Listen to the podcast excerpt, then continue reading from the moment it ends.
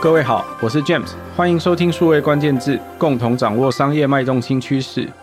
从今年的年初开始，其实大家常听到很多不同的关键字，其中一大关键字可能都跟资讯安全特别有关。资讯安全解决方案的提供商 Acronis 在今年年初就发表了一个有关于二零二二年的网络威胁与趋势报告，在这个报告里面就特别指出，网络钓鱼跟恶意的电子邮件的威胁已经上升到六十 percent。报告的研究小组也特别指出，现在社交攻击的方法在过去几个月里面大幅攀升，资料外泄或者是凭证遭窃的比率都越来越高。骇客好像很轻易就可以开始发动各种不一样的网络攻击或者是勒索的活动哦。这也是二零二二到二零二三年我们常见在日常上网会接触到的关键字之一。另一方面，骇客也可能会伪装成企业内部的人员，对于其他企业的员工发送电子邮件，要求他们提供敏感的讯息，或者是恶意的代码，会植入到你的不同的工作当中。治安的攻击手段五花八门，而且难以预防。在面对到这些不同的资讯安全攻击的时候，我们要如何去防治这些不同的骇客手段，去威胁到我们的日常？在今天的数位关键字，我们邀请到前 HitKon 骇客战队领队李伦全 Alan 来为我们分享要怎么样保护资讯安全。我们欢迎 Alan。大家好，很高兴参加这个治安院和数位时代举办的这个。Podcast，那很高兴来这边为大家分享常见的一些治安迷思和一些个人隐私的一些安全问题。Alan，刚刚我跟大家介绍你是前 HitKon 战队的领队，可以帮我们介绍一下你过去的经历？做过骇客年会，也帮助着很多不同的战队去打赢很多国际的 CTF 的各种赛事之外，你还做过哪些不一样的经历？我大概分享一下我的经历哦。这个我本身是做 IT 的。那刚刚您介绍的这个是 HitKon 战队是一个什么样的组织？就是台湾骇客协会，它是每年在台湾会办的一个骇客的一个资讯的研讨会。那为什么会有这个研讨会嘞？呃，其实是这样，就是其实各位应该都听过世界上有几个比较知名的骇客研讨会嘛，像是 Black Hat 或者是 DEF CON，那这个其实都办在像是美国拉斯维加斯。其实我们在二零零五年的时候，那时候我们这些从事资讯安全相关的这些人哦，都会出国去取经。哦，那其实你知道这个飞出国包含机票，然后这个研讨会当时这个两千美金的这个门票，其实都是蛮昂贵的。那时候我们就。觉得说，如果把这个会议能搬到台湾，让更多人可以参加这样的会议，那不是更有功德吗？那其实我们也认识一些讲师，所以我们就开始从二零零五年的时候就开始尝试在台湾去举办这个台湾的骇客年会，那才会有这个 HeCon。那 HeCon 从二零零五年开始就开始办这个会议，那一直到其实这世界上在 DEF CON 就我刚刚讲的这个骇客的研讨会里面，其实伴随着也有骇客比赛。那过去其实台湾在这个骇客比赛哈都是有尝试，但是一直都没有进入这个大殿堂。那直到有一次，台湾就是在大概二零一四年左右的时候，我们第一次我们去挑战这个 DEFCON CTF，意外的就打进这个决赛。那从那时候才开启这个骇客竞赛的这个一路过关斩将的这段历史。那这个竞赛呢？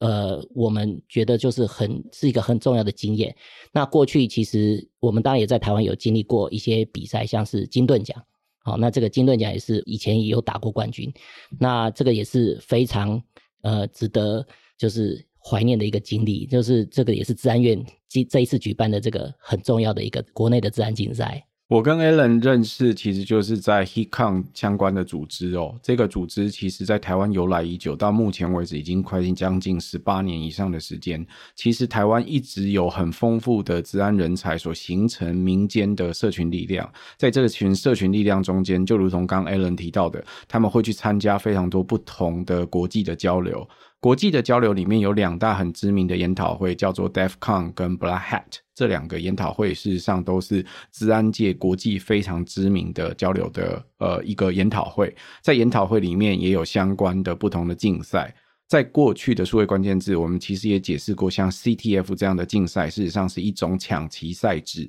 这种抢旗赛制是帮助骇客在每一年他们要磨练他们最新的技巧，而且在那个年代的时候，都会有不同的 IT 或数位服务工具，有新兴的工具兴起，所以大家为了要练习更新的技巧，会在那里竞技。一起抢旗担任这个不同的角色，希望能够用他们的技术在那一年有很好的成绩。那事实上，台湾在这几年其实也有非常好的成绩，所以才能如今我们有这么多的丰沛的治安人才，跟很多相关的治安的公司或甚至新创出现在你我的周遭身边。Allen，你刚刚提到的一个关键字特别谈到叫金盾奖，可以帮我们介绍一下这个金盾奖是一个什么样的奖项吗？呃，金盾奖其实在台湾其实蛮有一段历史了。哦，那那时候我记得我我大概介绍一下，金盾奖是一个治安竞赛。其实我觉得这个这个活动哦非常有意义啦。呃，过去其实，在台湾我们学生，他是给学生的一个比赛。好，那过去我们在台湾就是在学习治安的话，无非就是去念一些密码学，参加考试。实作上的这个经历或者是考试，其实没有那么多。那金盾奖的举行，它其实是一种上机考，但是实际上它出的题目都是贴近时事的治安问题。那过去我们参加治安金盾奖呢，第一个它会有初赛，那初赛的话就是要回答一些呃常见的一些问答题。那进入到决赛之后，它会挑战，啊，它会出各种不同类型的题目，包含网络分析或者是那个逆向工程。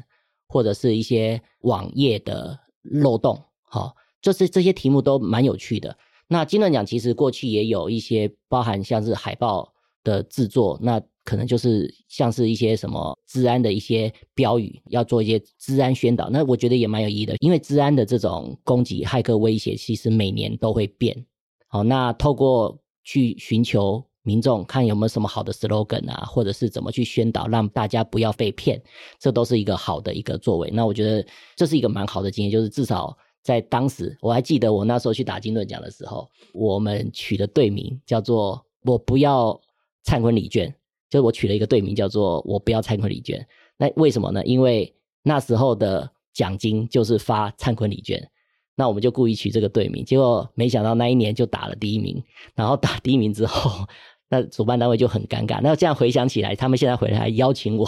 来担任这个主讲，我觉得也是蛮蛮有趣的一个经验。嗯，Allen 刚刚提到的金盾奖，其实特别是设计给，尤其是台湾的学生，有机会可以在实际的攻防演练上面有一个实际的基础哦。这样子的比赛对于学生来说真的非常重要。大家不妨想象，在做资讯安全的教育的时候，如果特别是在学校相关，如同刚刚 Allen 所提到的，他可能要上密码学啦，上各种不同的演算法的知识等等。可是上好这些知识，不代表你真实上机的时候，或真实在演练的时候，你有真实这个演练上实际战场的经验。所以实际上战场上每一年会碰到什么样不同的数位环境，或更新兴的攻击手法，这都需。要有赖于更多的不一样的演习或者是比赛，你才有机会有这些实战经验。金盾奖正是由政府来协助举办，帮助台湾的很多新兴的学生，或者是对于资讯安全有兴趣的人，有机会在同场一起去竞技，挑战这些不同的治安项目，最后能能够培育出很棒的治安人才哦。那今天紧接着我要邀请 Alan，Alan Alan 虽然对你来说这些呃，在我们的技术社群这不是平常很常见的。问题，但是你我都会在下班的时候，其实都跟一般人一样，我们会碰到周遭的人，会询问我们很多不同的意见。所以紧接着我要邀请你帮我分享的，其实都是我们常见会碰到各式各样资讯安全的迷思哦。首先我要问的第一个问题是，呃，很多朋友现在其实常收到各种简讯，或者是各种呃讯息，包含 Messenger 上面的讯息，或者是呃 Line 上面的讯息，他们会提到有某一个。呃，连接这个连接可能是你的订单，呃，即将送达，或是等等相关不同的调查问卷等等的这些不同的连接。这些连接有时候其实会用短网址或很多不一样的工具。呃，我们在看到这个我不认识的这个网址的时候，我可能就会觉得，哎，它会不会是有问题的？甚至我们就会叫它这做钓鱼连接或者是诈骗连接这样。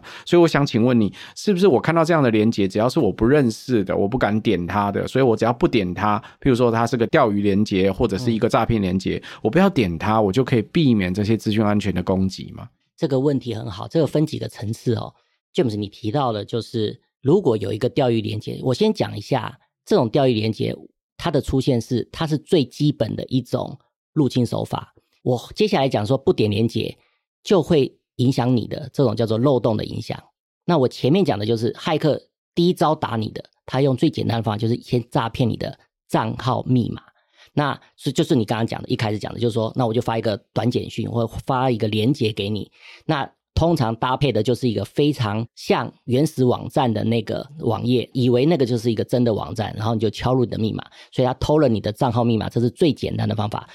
通常我以比例来讲，可能七成甚至到八成的一般民众，他就可以用这样的手法去骗到他的账密，接着就进到他的系统账户里面去。那回到你刚刚原本的问题，就是说，那假设我今天很聪明，我是那两层的人。好，那如果我不敲账号密码的话，我会不会被入侵？诶，答案是会的，因为这世界上有一种东西叫做漏洞。各位现在手上拿的手机，家里用的 PC，PC 上面会装作业系统，好，手机上面会有手机的作业系统。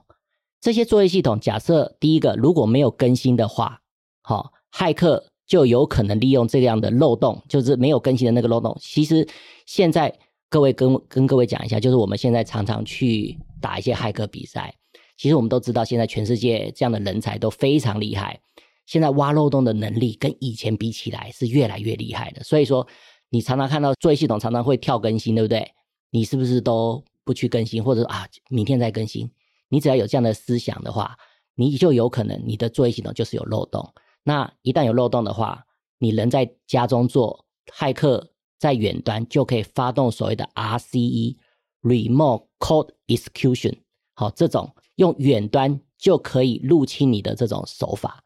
好，其实我我讲这个专有名词 RCE，其实很多电视剧都已经有在演，就是说利用这样的远端的漏洞，所以你不需要点连接，你只要呃作业系统没有更新，都有可能就是被入侵，然后偷到你电脑的资料。Allen 刚刚举的这两个例子，谈到跟钓鱼连接有关，其实很多朋友在日常生活中间都会收到很多不一样的讯息哦。其实他刚刚提到的第一种样式是我们最常见的样式，就是一个假的网站。这个假的网站在过去，其实在实体的环境里面，大家也会常常碰到。譬如说，一个假的 ATM，整台其实都是假的，是一个骇客或者是一个歹徒，他做了一台假的东西，让你插了卡之后，可以开始上面再输入你的密码。这时候，他把你的卡片侧录，把你的密码侧录，他得到了你。卡片跟密码的相关资料，这其实是很常见的一种手法。在过去还没有数位服务、还没有这些网络服务的时候，你就可能会碰到这样的事。更别提，其实在真的 ATM 机器旁边做侧录，这都是过去曾经发生过真正呃骇客攻击的一种手段。更何况现在各种数位服务其实百百种，到处都会有不同的账号跟密码。所以我做一个假的网站给你，看起来像真的，你就有可能点进去。很多朋友在网络上可能看到各式各样。不一样的分享，分享那个假网站的网页。可是我可以跟各位讲，在网络上可能有更多以假乱真，到那个真的，你大部分时候看不太出来那个界面到底长什么样子。所以这是第一个提醒，提醒大家说，点击这些连接进去，看到一个网站，乍看之下，这个网页的所有设计风格跟输入账号密码的地方都一模一样。可是还是要提醒大家，这个登录很有可能你就已经把这些资料都出去了。他所提到的第二个问题，谈到漏洞，谈到。漏洞的时候可以提到说，事实上很多时候你在用的各式各样手机啊、平板啊、你的电脑，事实上都有作业系统。这些作业系统呢，其实随时可能都有一些设计的地方，是有一些小细节，它有安全性的隐忧或问题。这些安全性的隐忧或问题呢，对于很多不同的骇客来说，就是一个有机会可以做攻击的部分。如果你的作业系统没有一定程度的更新，更新到最新的版本，能够解决刚刚说已知的这些安全性漏洞的话，就有可能在你根本没有连接的情况之下，骇客直接远端在他发讯息给你的那一瞬间，系统已经告诉对方你收到这个讯息的瞬间，就有可能透过远端的方式去执行某一个他想。植入的软体，这时候你就有机会真的被他入侵成功，得到他想要得到的这相关的资料。我想这是跟钓鱼连接特别有关的部分。嗯，没错，像是其实哦，我刚刚有提到，就是说大家可能觉得说，那这样机会高不高？以前呢，这个机会还没那么高。我刚刚有提到一件事，像现在很多国家其实都认为资讯战，哦，或者是资讯技术是一个值得投资的项目。那他们也投入了很多的人跟资源在研究这个资讯安全的这一块领域。那所以漏洞的挖掘技术是越来越越提升。我们以前呢，挖漏洞可能就是呃用传统的一些方法。那但是现在有一些 Fuzzer、Fuzzy 的技术，有一些更进阶，而且现在电脑运算的能力又变高。那所以说，就是詹姆斯刚刚提到说，除了微软作业系统，除了手机作业系统，除了还有一些 IoT 的装置，到处都可能都会有漏洞。好，所以说有可能今天哦，你只要疏忽了一个装置，它就从那个地方先入侵那个作业系统，再入侵到你的企业或者是你的家里的其他的地方。所以还不是只是更新你家里的那台 PC，是所有的系统你都要注意漏洞。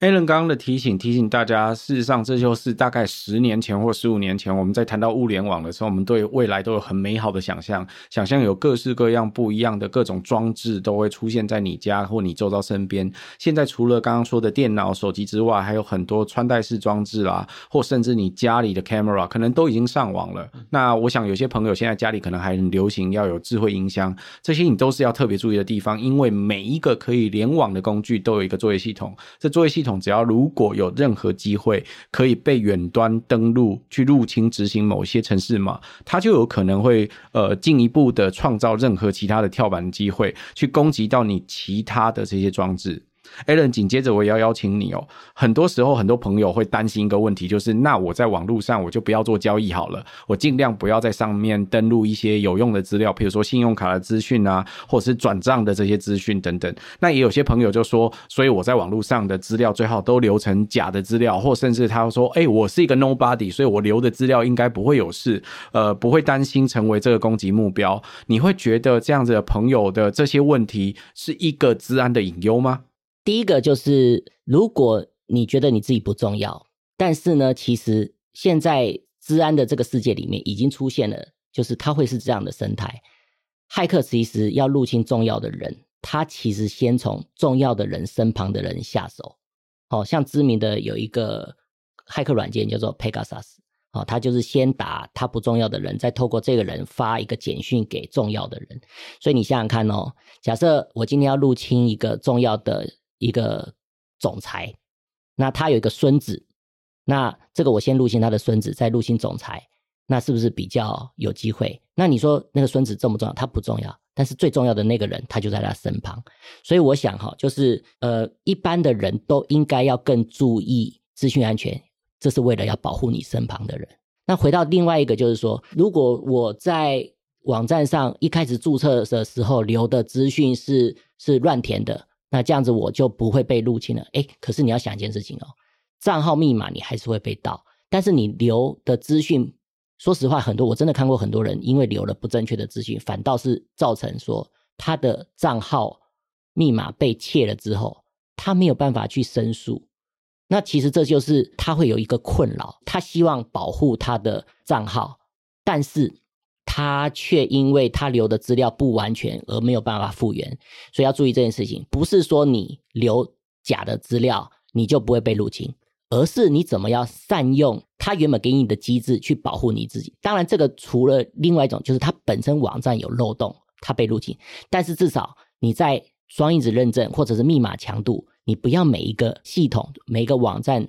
都用同样的密码让它撞库进去。这个就是一个方向的问题，就是你你要注意，就是说，以为有留假资料，你就不会被入侵。好，大概是这样子。Alan 刚刚提到了两个不同的方向，第一个方向谈到说，事实上很多时候你会觉得你自己可能是 nobody，你不重要，但是你周遭可能都会有 somebody。其实如果就战略来说，其实我要攻其不备的其中一个方法是攻其软肋。就是可以找到你周遭身边呃可能比较重要的那个人。所以如果我要真的攻击一个重要的对象，我没有办法直接攻击到，其中一个手段就是那我可不可以找到接近他的人？我透过接近他的人先入侵了之后，再透过这个跳板去影响到我真正想要影响的重大目标。所以我想，对于很多朋友来说，虽然你自己不会用这些工具，甚至你会在网络上觉得，哎呦，I'm nobody，我留下的这些资讯或留下的都是假资料，我不太重要。但事实上，这中间还是会留下很多线索，而且可以透过这些关系进一步得到那个跳板，真的影响到所谓的重大目标。我再举一个例子，就是回忆到刚刚说。填假资料导致账号救不回来，我真的身旁碰过一个 case，就是他其实是他自己，但是因为账号密码被盗，他想要复原那个账号，系统请他提供他的真实资料，但他提供不出来，因为他填的是假的资料，所以他的回忆的照片就是没有办法，他就没有办法取回他的照片，所以他就很难过。所以我必须再强调一下，很多人都会觉得，啊，这是一个迷思，我填了假的资料，因为我怕那个网站被入侵。好，那当然，那个网站被入侵是他的一个原因，另外一个层次的问题。但实际上，如果有一天你的账号密码掉的话，你是没有办法复原，这也是你要考虑到的一个点。好，大概是这样。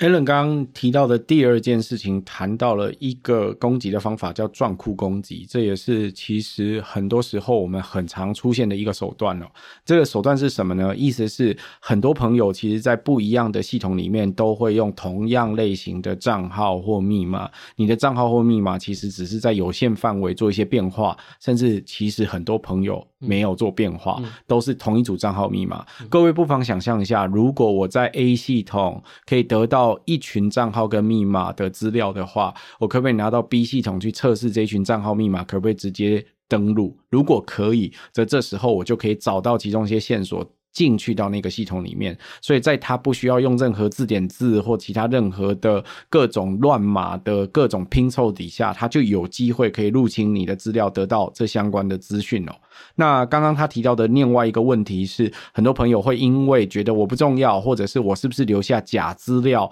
就可以帮助。呃，这一个账号或密码如果被盗的时候，我也不用紧张。这时候我也要问 Allen 一个问题：很多时候朋友会觉得，我如果网络账号碰到任何登录的问题，这时候我就会想要联络客服，我想要去得回我的这些相关的资料。可是很多时候朋友会碰到一个问题是，其实这时候的盗用，你联络客服的时候，其实求助无果。碰到这样的问题，对一般的民众来说，他应该要怎么处理呢？第一个。其实现在很多系统，其实我自己也经历过了，就是那个客服，他现在的客服的流程都不是很完善，所以基本上都是一个很很漫长的过程。你需要他通常要请你提供一些资料来证明你是原本账号的所有者。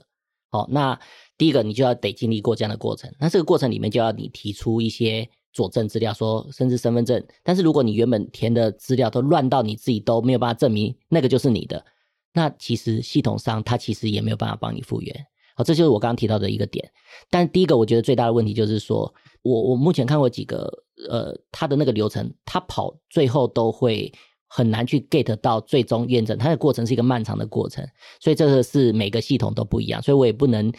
大大概就是要多尝试。好，你尽量的要确保是说，因为他通常能看到最能取信的那个资料，这是最好的。所以我才提醒各位，假设你觉得这个网站的资料会掉，那你最好的办法并不是贴假的资料，你就是你就不要去。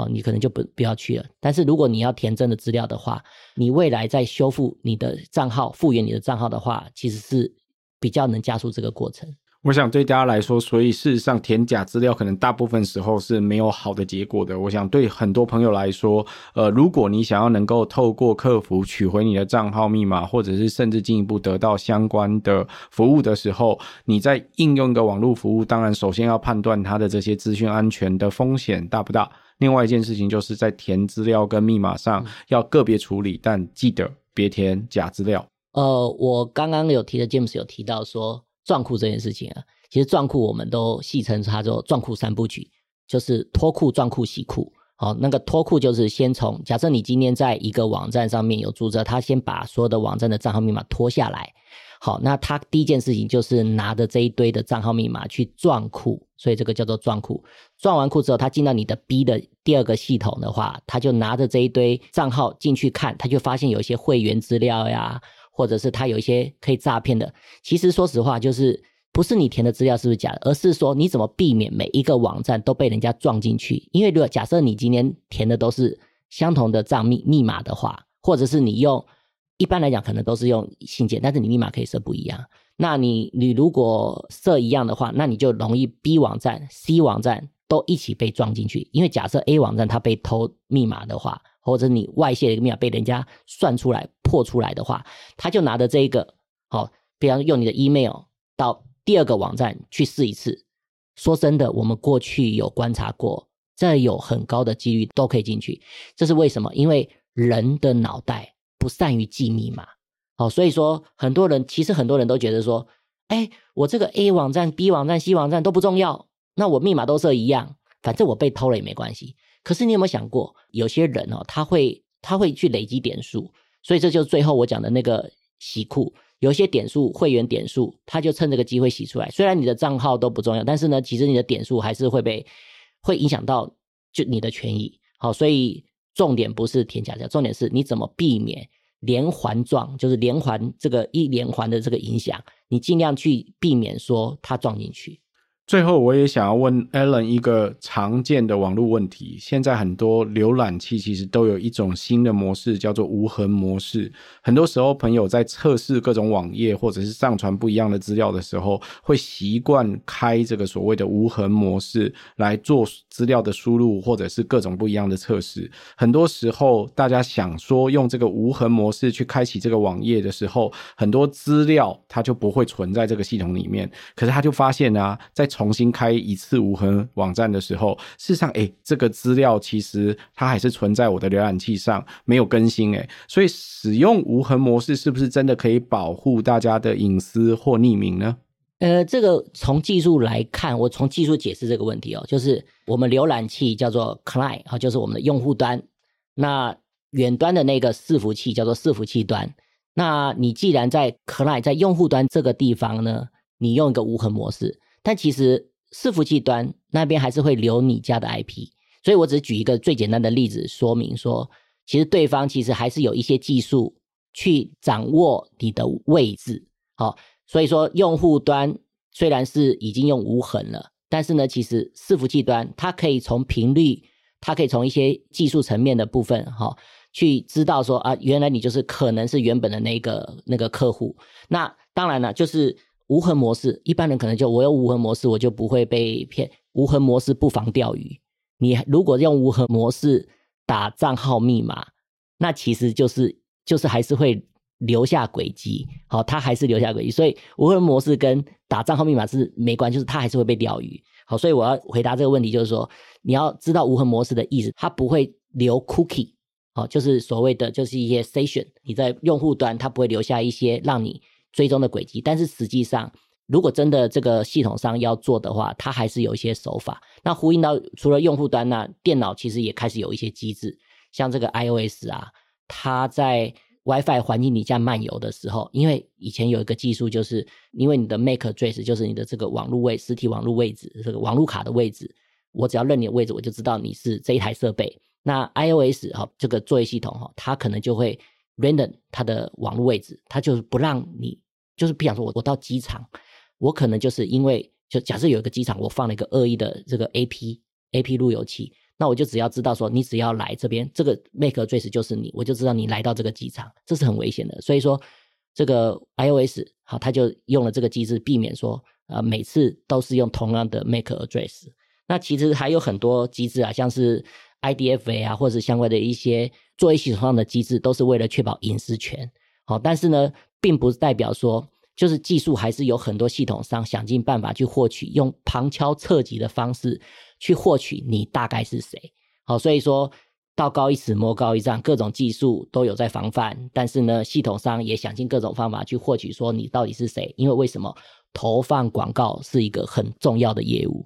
无痕模式事实上是一种在浏览器上不要留下所谓的 cookie 跟 session 相关的技术。这个模式本质上是希望，如果在不同的这些电脑或者是装置上面，你要上网的这个过程，不要留下这个所谓的不同的小本本上面的这些记录。本身也许它不留下相关的记录，可是反之，在网络提供服务方，也是对系统方来说，譬如说是伺服器方或者是网站服务方来说，它可以得知的。讯息还是很多，它可以透过你在哪里上网，知道你的 IP 位置是什么。它可以透过你到底透过哪一个不一样的 agent 来连接我，知道你可能是是不是跟另外一个人是原来是同一个人。所以这个方法当然很多。所以提醒各位哦，在线上上网的这个过程，并不是你用无痕模式就一定不会碰到钓鱼网站、碰到社交工程、碰到这其他的问题。事实上，除了你不会在本机端的这一个浏览器的现在这一个